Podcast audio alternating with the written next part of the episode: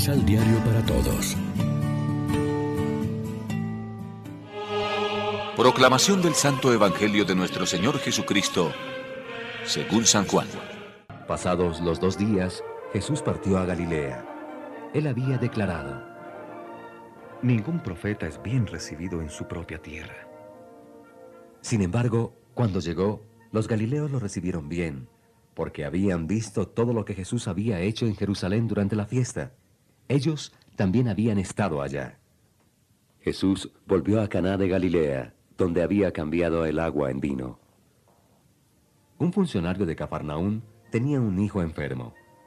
Al saber que Jesús había vuelto de Judea a Galilea, salió a su encuentro para pedirle que fuera a sanar a su hijo, que se estaba muriendo. Jesús dijo: si ustedes no ven señales y prodigios, no creen. El funcionario le dijo: Señor, ten la bondad de venir antes de que muera mi hijo. Jesús le contestó: puedes volver. Tu hijo está vivo. El hombre creyó en la palabra de Jesús y se puso en camino. Mientras bajaba a Cafarnaúm, sus sirvientes le salieron al encuentro con la novedad de que el hijo estaba sano. Les preguntó a qué hora el niño se había mejorado y le contestaron: ayer a la una de la tarde se le quitó la fiebre.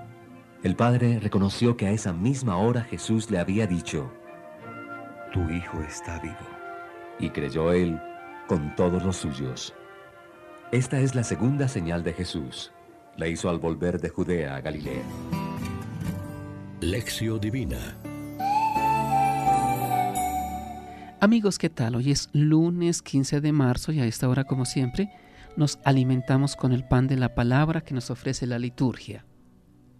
El Evangelio de Juan, por su parte, nos relata el segundo signo, que en el lenguaje de los otros evangelistas corresponde a milagro, realizando o realizado mejor por Jesús para manifestar su gloria.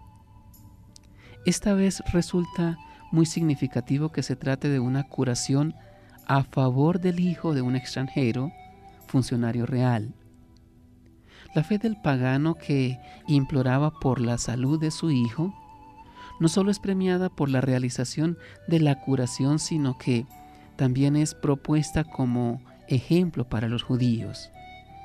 Este hecho insólito debió parecer un atrevido insulto para los compatriotas de Jesús.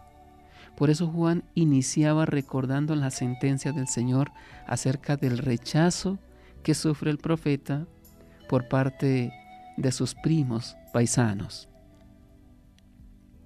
La actitud del extranjero beneficiado por Jesús se convierte en programa de vida para todos nosotros. El hombre creyó en la palabra de Jesús y se puso en camino. Esto mismo nos corresponde hacer a nosotros, creer firmemente en el Evangelio del Señor y ponernos en marcha para realizar su propuesta de vida nueva. Fe y compromiso son dos actitudes cristianas que han de ir juntas. Una fe sin compromiso sería alienación o fanatismo, y un compromiso sin fe no pasaría de ser altruismo o servicio social, en el mejor de los casos. Aquí está nuestro desafío: creer en la palabra de Dios y dinamizar la experiencia hacia el empeño concreto a favor de la justicia, de la paz, de la vida y la dignidad de las personas. Reflexionemos. ¿De qué manera estamos viviendo las actitudes cristianas que nos ha enseñado hoy la palabra de Dios, es decir, novedad y alegría, fe y compromiso? Oremos juntos.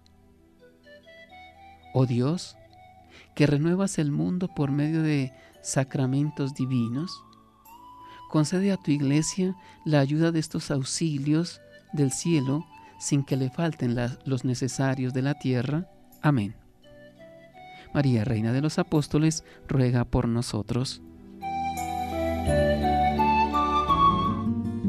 Complementa los ocho pasos de la Lectio Divina adquiriendo el misal Pan de la Palabra en librería San Pablo o distribuidores. Más información doble u doble u doble u punto san pablo punto co. Pan de la Palabra. Vive la reflexión.